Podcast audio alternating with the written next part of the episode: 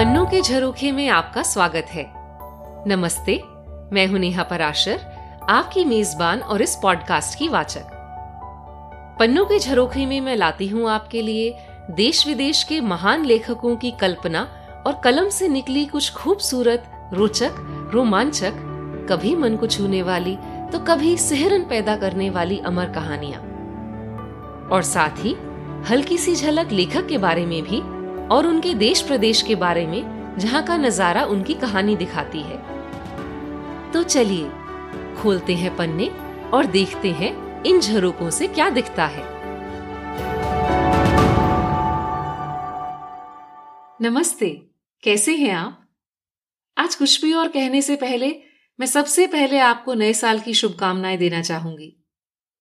पिछला साल पूरे विश्व के लिए, हम सब के लिए मुश्किल रहा।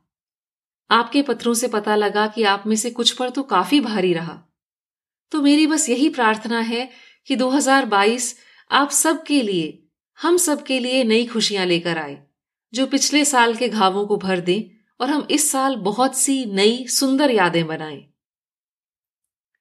सुंदर यादों की बात कर रही हूँ तो मेरी सबसे सुंदर यादों में से एक है ठीक दो साल पहले पन्नों के झरोखे का जन्म। तो सोचा, आज इस याद को ताज़ा करूँ और पन्नों के झरोखे की पहली कहानी जिस लेखक की थी, इस बार फिर से उनकी एक और कहानी आपको सुनाऊं।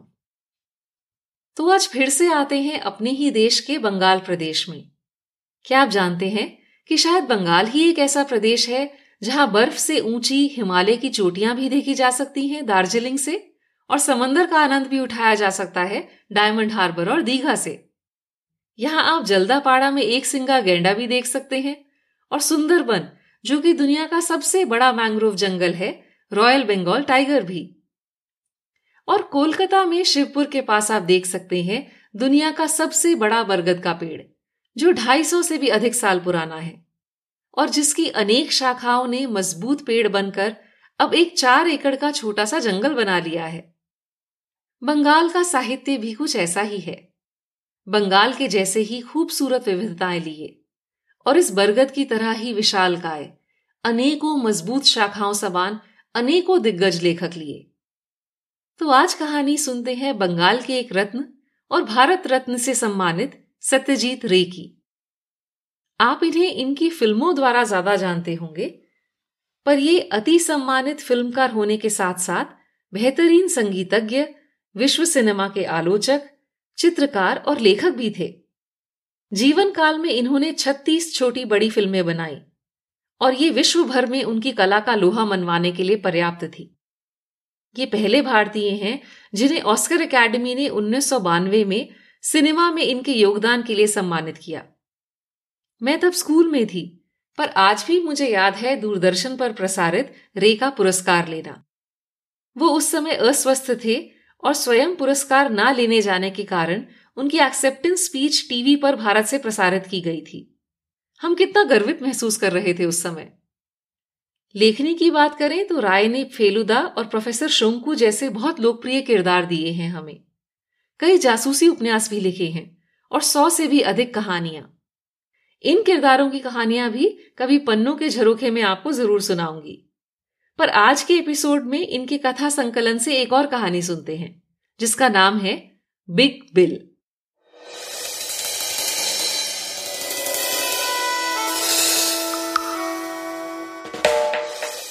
Old Court House Street में एक बिल्डिंग की नवी मंजिल पर स्थित ऑफ़िस में तुलसी बाबू के डेस्क के पास एक खिड़की थी, जहाँ से दूर दूर तक फैला पश्चिमी आकाश नज़र आता था।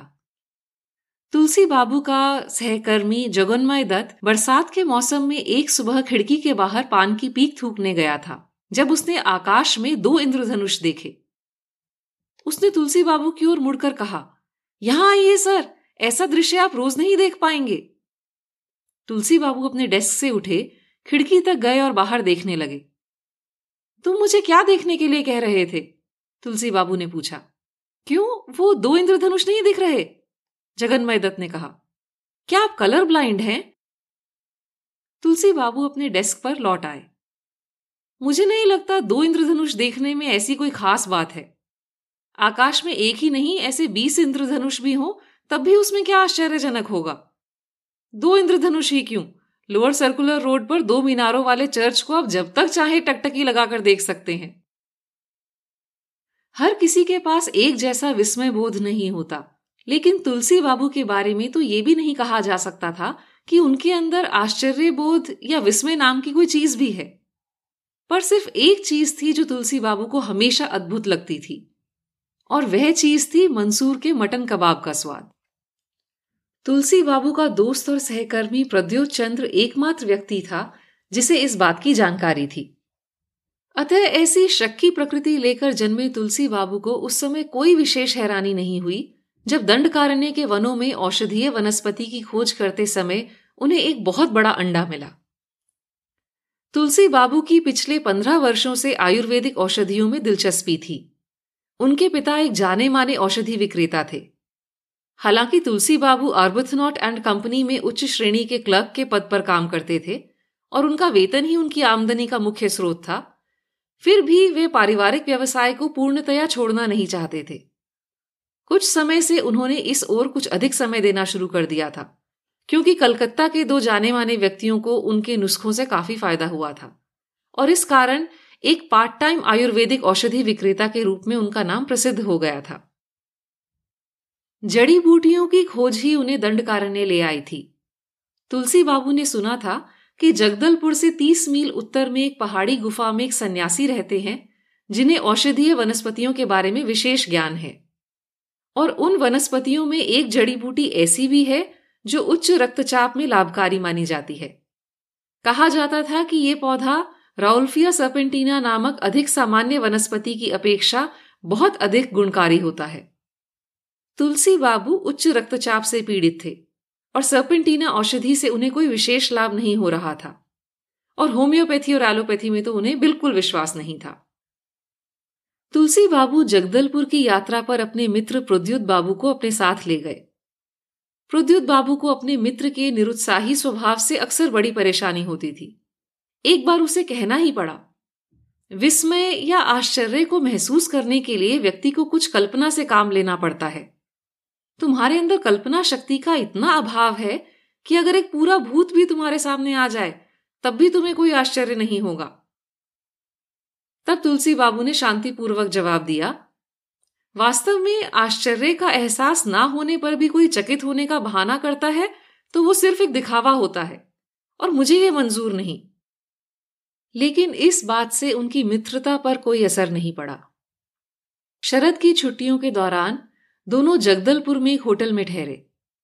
रास्ते में मद्रास मेल में दो विदेशी लड़के उनके डिब्बे में आ गए थे। वे दोनों स्वीडन से थे। उनमें से एक इतना लंबा ऊँचा था कि उसका सर डिब्बे की छत को छू रहा था। प्रद्युत बाबू ने जब उससे पूछा था कि उसका कद कितना है तो उसने जवाब दिया, दो मीटर सात सेंटीमीटर, यानी लगभग सात फुट। बाकी यात्रा के दौरान प्रद्युत बाबू उस लंबे कद वाले युवक से अपनी दृष्टि हटा ही नहीं सके। लेकिन तुलसी बाबू ने जरा भी आश्चर्य व्यक्त नहीं किया। उन्होंने कहा, ऐसी असाधारण ऊंचाई स्वीडन के लोगों के आहार का ही परिणाम है। इसमें क्या आश्चर्य की बात है? जंगल में करीब एक मील पैदल चलने और फिर लगभग 500 सीढ़ियाँ चढ़ने के बाद वो सन्यासी धुमई बाबा की गुफा तक पहुँच गए। गुफा काफ़ी बड़ी थी, लेकिन सूरज का प्रकाश अंदर ना पहुँचने की वजह से दस कदम आगे चलने के बाद ही उन्हें अंधकार ने घेर लिया। बाबा की अंगीठी से निरंतर उठते धुएँ ने उस अंधकार को और घना कर दिया था। प्रद्युत बाबू अपनी टॉर्च की रोशनी में स्टैलेक्टाइट्स और स्टैलेगमाइट्स को देखने में लगे हुए थे और तुलसी बाबू अपनी हर्बल औषधि के विषय में पूछताछ कर रहे थे। धुमई बाबा ने जिस वृक्ष का नाम लिया, उसे चक्रपर्ण कहा जाता है। संस्कृत में जिसका अर्थ है गोल पत्तियाँ तुलसी बाबू ने कभी ये नाम नहीं सुना था।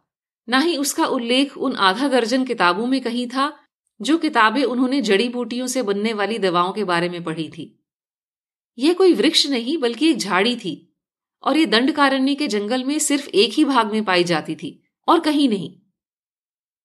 धुमई बाबा ने पर्याप्त दिशा निर्देश दिए, जिन्हें तुलसी बाबू ने सावधानी से लिख लिया। गुफा से बाहर आने के बाद तुलसी बाबू ने उस जड़ी बूटी की खोज में जाने के लिए एक पल भी नहीं गवाया और प्रद्युत बाबू भी खुशी से अपने मित्र के साथ हो लिए। सन्यासी द्वारा दिए गए दिशा निर्देश बिल्कुल सही थे। आधा घंटा चलने के बाद वे एक संकरी घाटी के पास पहुँचे, जिसे उन्होंने तीन मिनट में पार कर लिया और फिर बिजली गिरने से जले हुए नीम के वृक्ष के दक्षिण में सात कदम आगे चलकर उन्हें वह झाड़ी मिल गई। यह एक कमर तक ऊँचा पौधा था, जिसकी गोल हरी पत्तियाँ थी और प्रत्येक पत्ती के बीच में एक गुलाबी बिंदी थी। ये कैसी जगह है? प्रद्योत बाबू ने चारों तरफ़ दृष्टि घुमाकर पूछा। क्यों? क्या खराबी है यहाँ? सिर्फ़ एक नीम को छोड़कर यहाँ कोई ऐसा वृक्ष ही नहीं जिसे मैं पहचान सकूँ? और देखो कितनी नमी है इस जगह पर। जिन जिन स्थानों से हम गुजरे हैं, यह उनसे एकदम भिन्न है। पैरों के नीचे ज़मीन गीली थी, मगर तुलसी बाबू को उसमें कुछ भी अजीब नहीं लगा। क्यों, कलकत्ता में भी तो तापमान एक जगह कुछ होता है और दूसरी जगह कुछ और। दक्षिण में टॉलीगंज, उत्तर में श्याम बाज़ार की तुलना में अधिक ठंडा रहता है। जंगल का एक भाग दूसरे से भिन्न होने में क्या अजीब बात है? ये प्रकृति की विशिष्टता है और कुछ नहीं। तुलसी बाबू ने अभी अपना थैला ज़मीन पर रखा ही था और वे झाड़ी की तरफ़ झुकने ही वाले थे कि तभी प्रद्युत बाबू के एक सवाल ने उन्हें बीच में ही रोक दिया। अरे, ये क्या है? तुलसी बाबू ने भी उस चीज़ को देखा, लेकिन उन्हें कोई परेशानी नहीं हुई। किसी प्रकार का अंडा होगा और क्या? तुलसी बाबू ने कहा। प्रद्युत बाबू के विचार में यह अंडाकार चट्टान का एक टुकड़ा था, लेकिन और करीब से देखने पर वो समझ गए कि यह वास्तव में एक अंडा था। पीला, भूरी धारियों और नीली चित्तियों वाला अंडा। इतना बड़ा अंडा किस जीव का हो सकता था? किसी अजगर का तो नहीं? इस बीच तुलसी बाबू उस झाड़ी की कुछ पत्तेदार शाखाएँ पहले ही तोड़ चुके थे और उन्हें अपने थैले में भर चुके थे। वो कुछ और शाखाएँ तोड़ना चाहते थे, लेकिन उन्हें रुक जाना पड़ा क्योंकि अंडे ने टूटने के लिए सही वही क्षण चुना। अंडे का खोल टूटने की आवाज़ से चौंक कर प्रद्योत बाबू एकदम पीछे हट गए। मगर फिर उन्होंने हिम्मत जुटाई और कुछ कदम आगे बढ़कर उसे करीब से जाकर देखा। खोल से एक सिर बाहर आ चुका था। ये कोई सांप नहीं था, ना ही मगर और ना ही कोई कछुआ। ये एक पक्षी का सिर था। शीघ्र ही पूरा शरीर बाहर आ गया। ये काफ़ी बड़ा पक्षी था, लगभग एक मुर्गी जितना बड़ा। प्रद्युत बाबू को पक्षियों का बहुत शौक था। उनके पास एक पालतू मैना और एक बुलबुल भी थी। लेकिन इतना बड़ा चूजा उन्होंने कभी नहीं देखा था। उसकी एक बड़ी सी चोंच थी और लंबी लंबी टांगे। उसके बैंगनी पंख अद्भुत थे और पैदा होने के साथ ही व्यवहार बिल्कुल सतर्क था। पर तुलसी बाबू को चूजे में कोई दिलचस्पी नहीं थी। वो उस पौधे से पत्तियाँ तोड़कर अपने थैले में भर लेने में व्यस्त थे। प्रद्युत बाबू ने इधर उधर देखा और कहा, बड़े आश्चर्य की बात है, इसके माता पिता का कुछ अता पता ही नहीं। मैं समझता हूँ आज के लिए इतना ही अचंभा काफ़ी है। तुलसी बाबू ने अपना थैला कंधे पर डालते हुए कहा, लगभग चार बजे का समय हो रहा है। अंधेरा बढ़ने से पहले हमें जंगल से निकल जाना चाहिए। कुछ हिचकते हुए प्रद्योत बाबू चूजे के पास से हटे और अपने दोस्त के साथ चलने लगे। इंतज़ार में खड़ी टैक्सी तक पहुँचने में कम से कम आधा घंटा लगेगा। पर पैरों की पटपट सुनकर प्रद्योत बाबू को रुकना पड़ा और जैसे ही प्रद्योत बाबू ने पीछे मुड़कर देखा तो पाया कि चूजा सीधा उन्हें देख रहा है।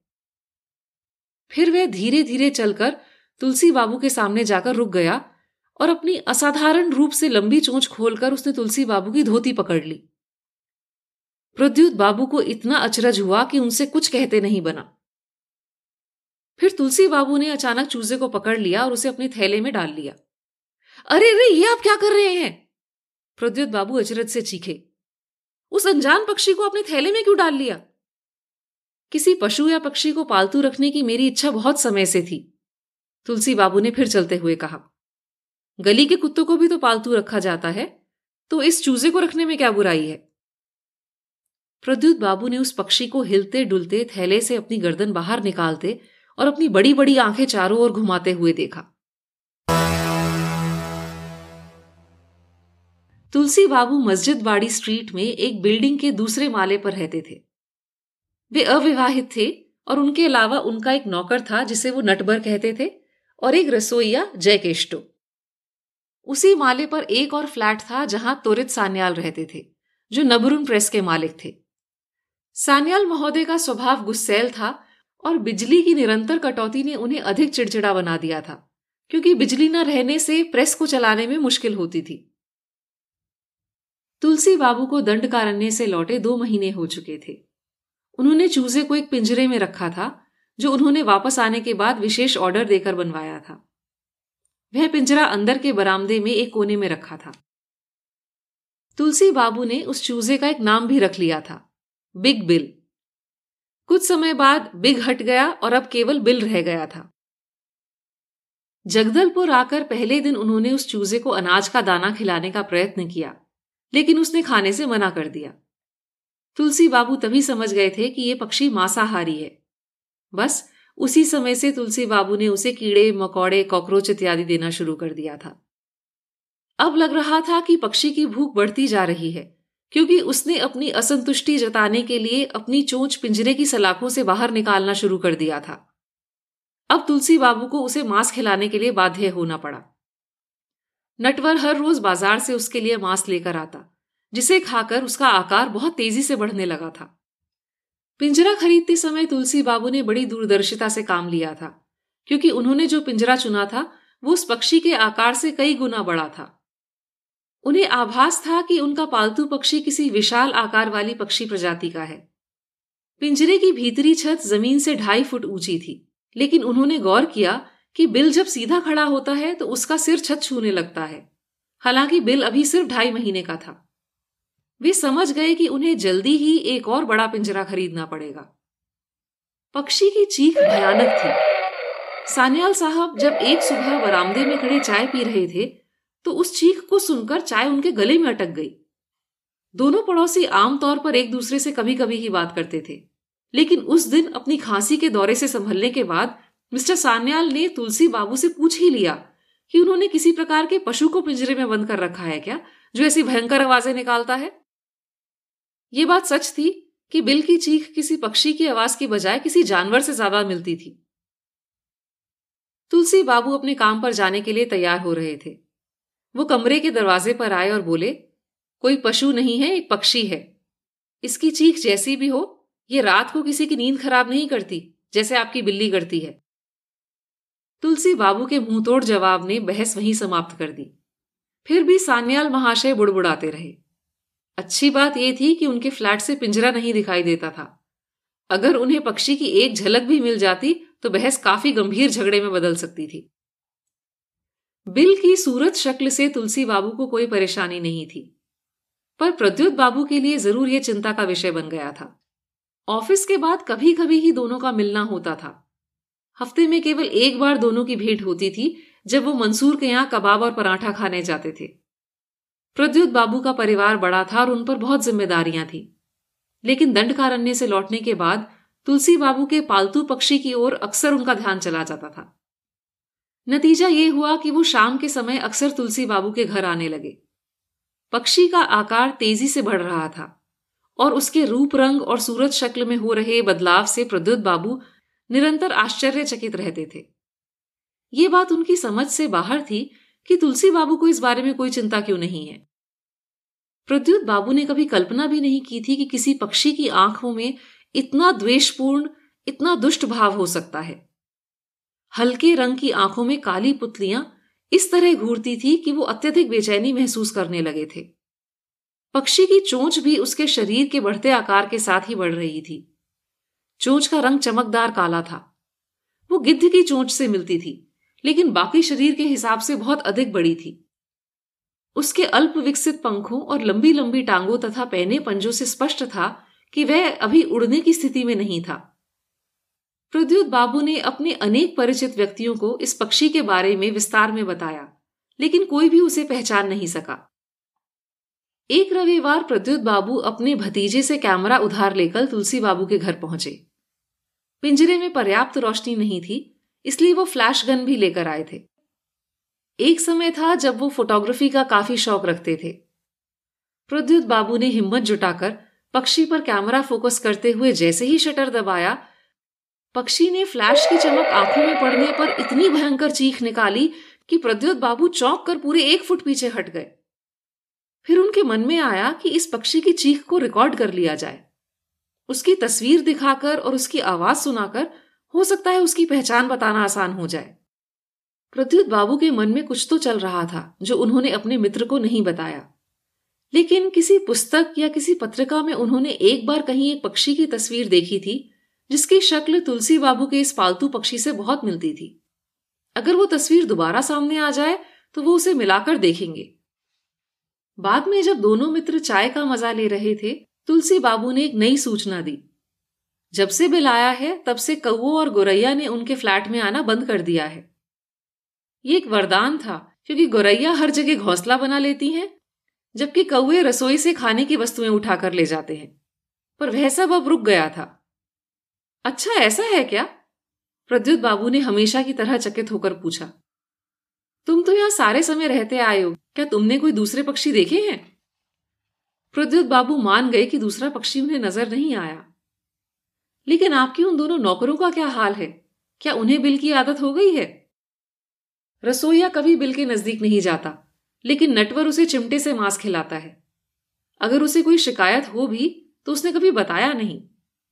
और जब बिल शैतानी पर उतर आता है तो मेरी एक झलक पाते ही उसकी सिट्टी पिट्टी गुम हो जाती है। वैसे ये तो बताओ, तस्वीर लेने के पीछे क्या उद्देश्य है? प्रद्युत बाबू ने अगले दिन तस्वीर निकलवा ली और उसकी दो बड़ी प्रतियाँ बनवा ली तस्वीर की एक प्रति उन्होंने तुलसी बाबू को दे दी और दूसरी प्रति वो पक्षी विज्ञानी रोनोजय शोम के पास ले गए। हाल में ही सिक्किम के पक्षियों पर श्री शोम का एक लेख साप्ताहिक पत्रिका देश में प्रकाशित हुआ था। लेकिन श्री शोम भी उस तस्वीर से पक्षी को पहचान नहीं सके। उनके यह पूछने पर कि इस पक्षी को कहाँ देखा जा सकता है? प्रद्युत बाबू ने साफ़ झूठ बोल दिया।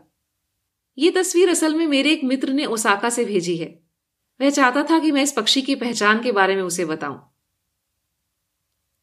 तुलसी बाबू ने अपनी डायरी में तारीख दर्ज की 14 फरवरी 1980 बिग बिल, जिसे अभी पिछले महीने ही साढ़े तीन फुट के पिंजरे से निकालकर साढ़े चार फुट के पिंजरे में डाला गया था, पिछली रात एक दुष्कर्म कर बैठा।